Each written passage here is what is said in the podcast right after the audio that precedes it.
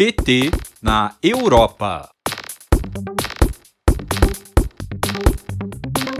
reunião do, do Bolsonaro com embaixadores para atacar o sistema eleitoral brasileiro. E é sobre isso que a gente conversa agora com a Fernanda Otero. Fernanda, tudo bem? Todos, todas e todos, o pessoal das Libras, quem tá no chat Democracia. Muito bom estar aqui com vocês hoje com a minha com meu adesivinho de um cara muito conhecido internacionalmente. internacionalmente. Não sei se você consegue ver. Sim, um grande estadista, conheço muito, Fernanda. Mas hoje a gente vai falar de um outro estadista, assim, que, né, está cada vez mais rebaixado nessa condição perante o mundo. Essa semana, né, o Bolsonaro conseguiu mais uma vez aí manchar, rebaixar a imagem do Brasil, como disse a presidenta Glaze, e constranger toda uma plateia de embaixadores, né? Porque ele não fez, ele não só envergonhou o Brasil, ele envergonhou os convidados também. Por aqui, a reação foi imediata, né? Partidos, entidades saindo em defesa da democracia, a imprensa cobriu aí com, com bastante força, né? É, essa situação. Eu queria como é que saber de você como é que esse acontecimento repercutiu no exterior.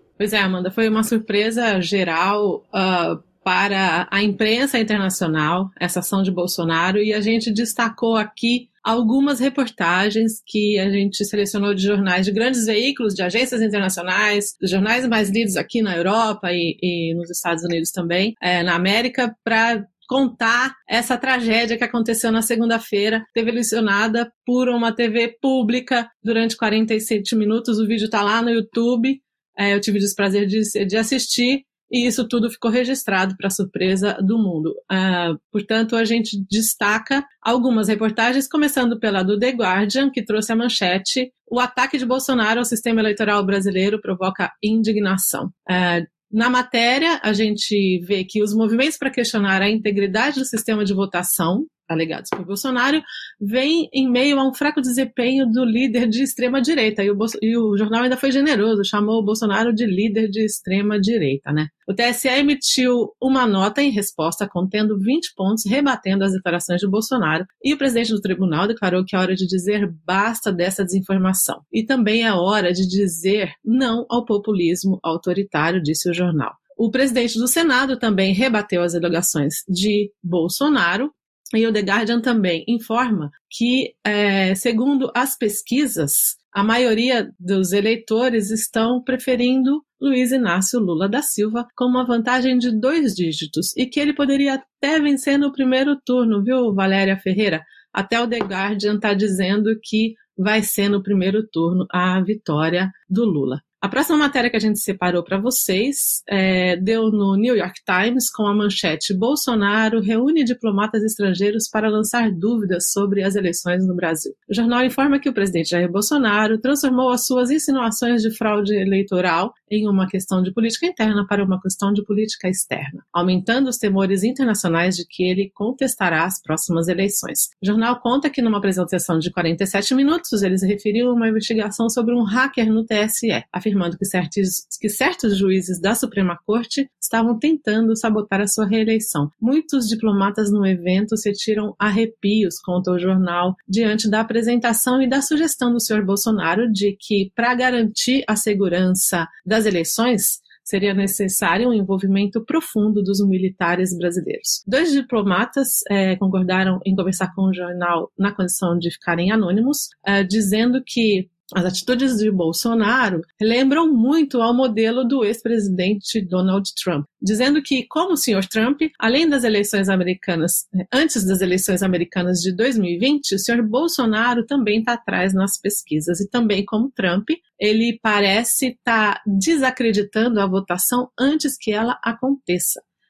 Mais em um suposto esforço de aumentar a confiabilidade e a transparência. A próxima matéria é da agência Reuters, que trouxe a manchete: Estados Unidos volta a defender o sistema de votação brasileiro questionado por Bolsonaro. A matéria conta que Jair Bolsonaro convidou diplomatas na segunda-feira para ouvir as suas acusações de que o sistema eleitoral brasileiro estava sujeito a fraudes nas eleições de outubro, nas quais ele está em uma disputa para o segundo mandato. O sistema é completamente vulnerável, teria dito o presidente a cerca de 40 diplomatas convidados para sua residência em uma entrevista sem precedentes três meses antes de uma eleição geral contra a agência. A agência também destaca que essa investigação foi absolutamente é, concluída e que ela não teria comprometido o resultado eleitoral de forma alguma, de acordo com a polícia que concluiu o inquérito. A agência também informa que foram convidados uh, membros dos Estados Unidos, da União Europeia, da França, da Espanha e de Portugal, e que a vizinha Argentina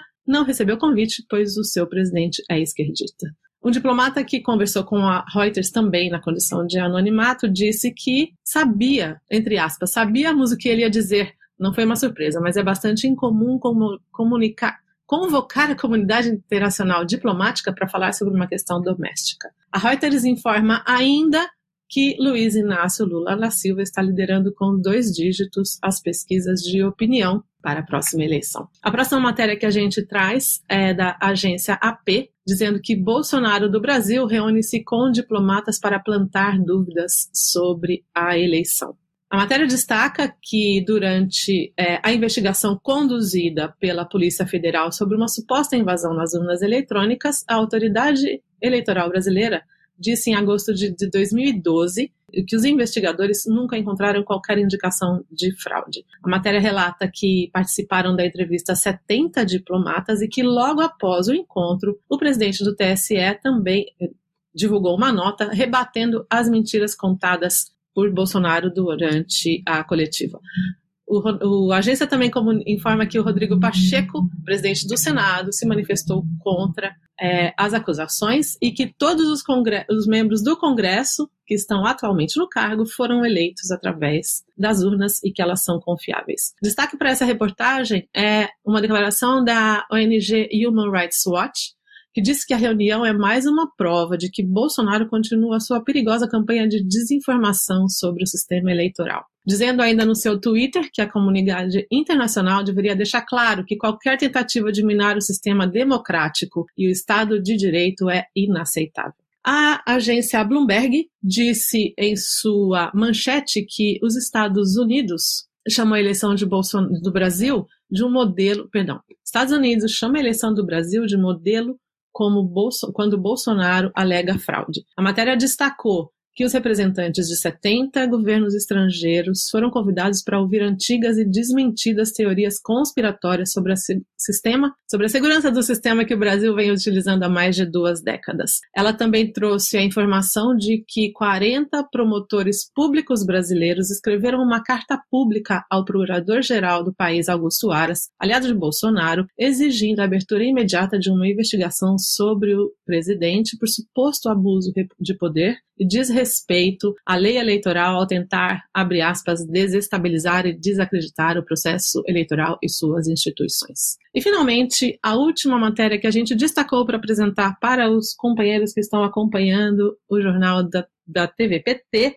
é, é do Washington Post, uma notícia que a Sônia já apresentou para a gente sobre a formalização da candidatura uh, de Lula é, dizendo que Da Silva se confirmou como candidato do partido a presidente do Brasil. A matéria destaca que Luiz Inácio Lula da Silva governou o Brasil entre 2003 e 2010 e que ele foi confirmado como candidato presidencial do Partido dos Trabalhadores de Esquerda para as eleições de outubro.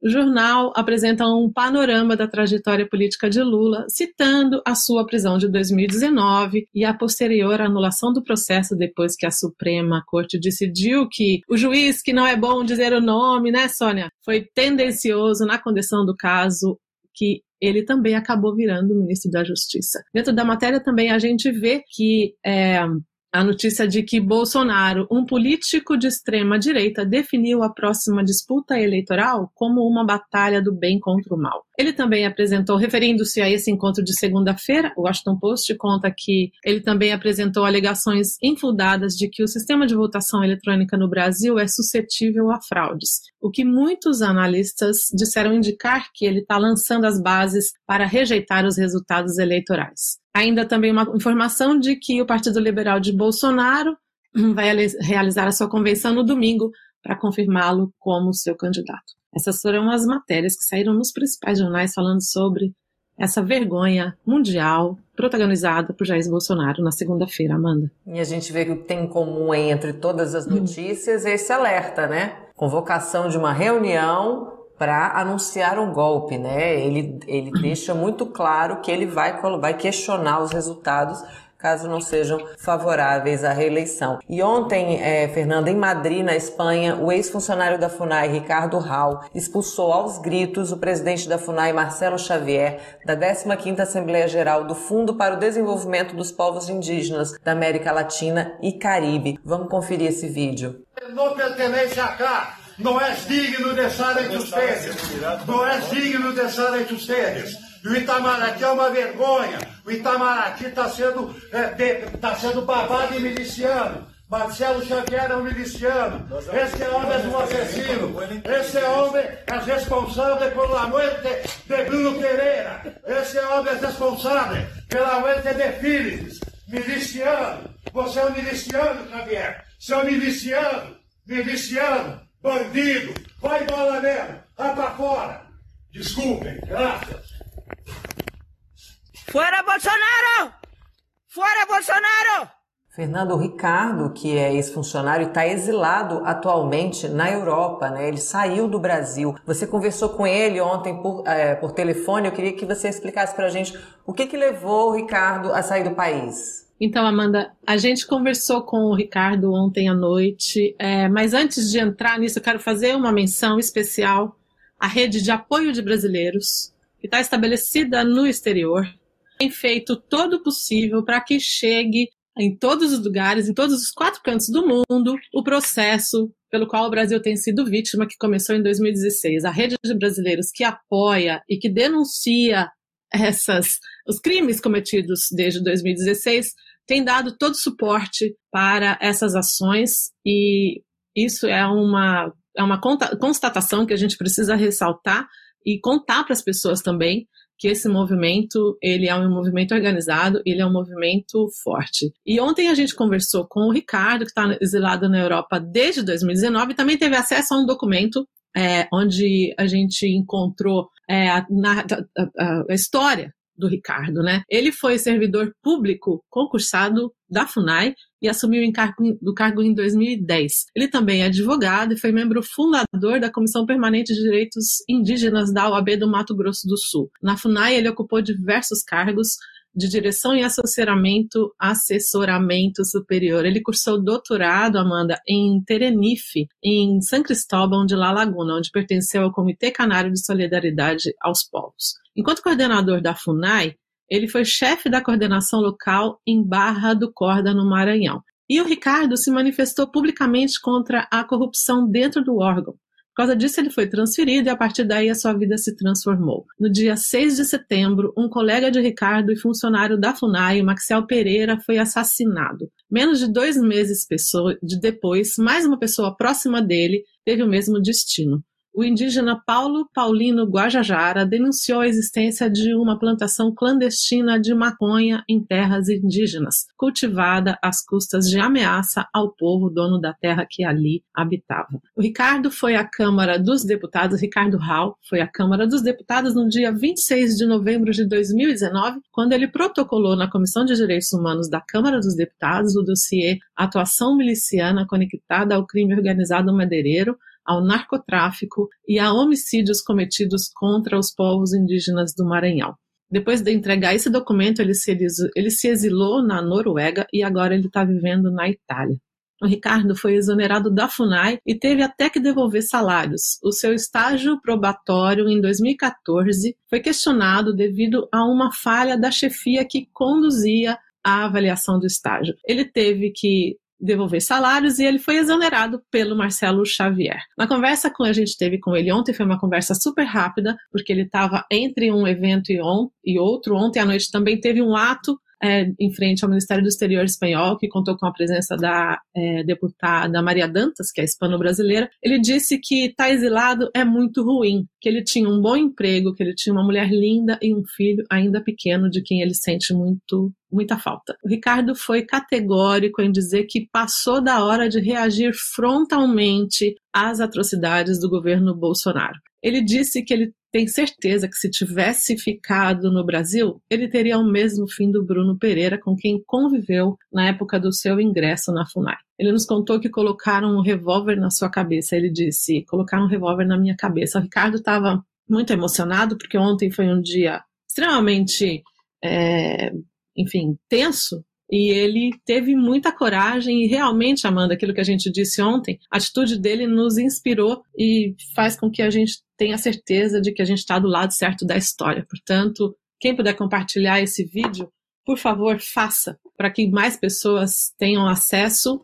E a trajetória do Marcelo Xavier conduzindo a FUNAI e as suas atitudes de defesa é, da modernização dos povos indígenas comprovam que ele realmente é tudo aquilo lá que o Ricardo disse na cara dele que ele era.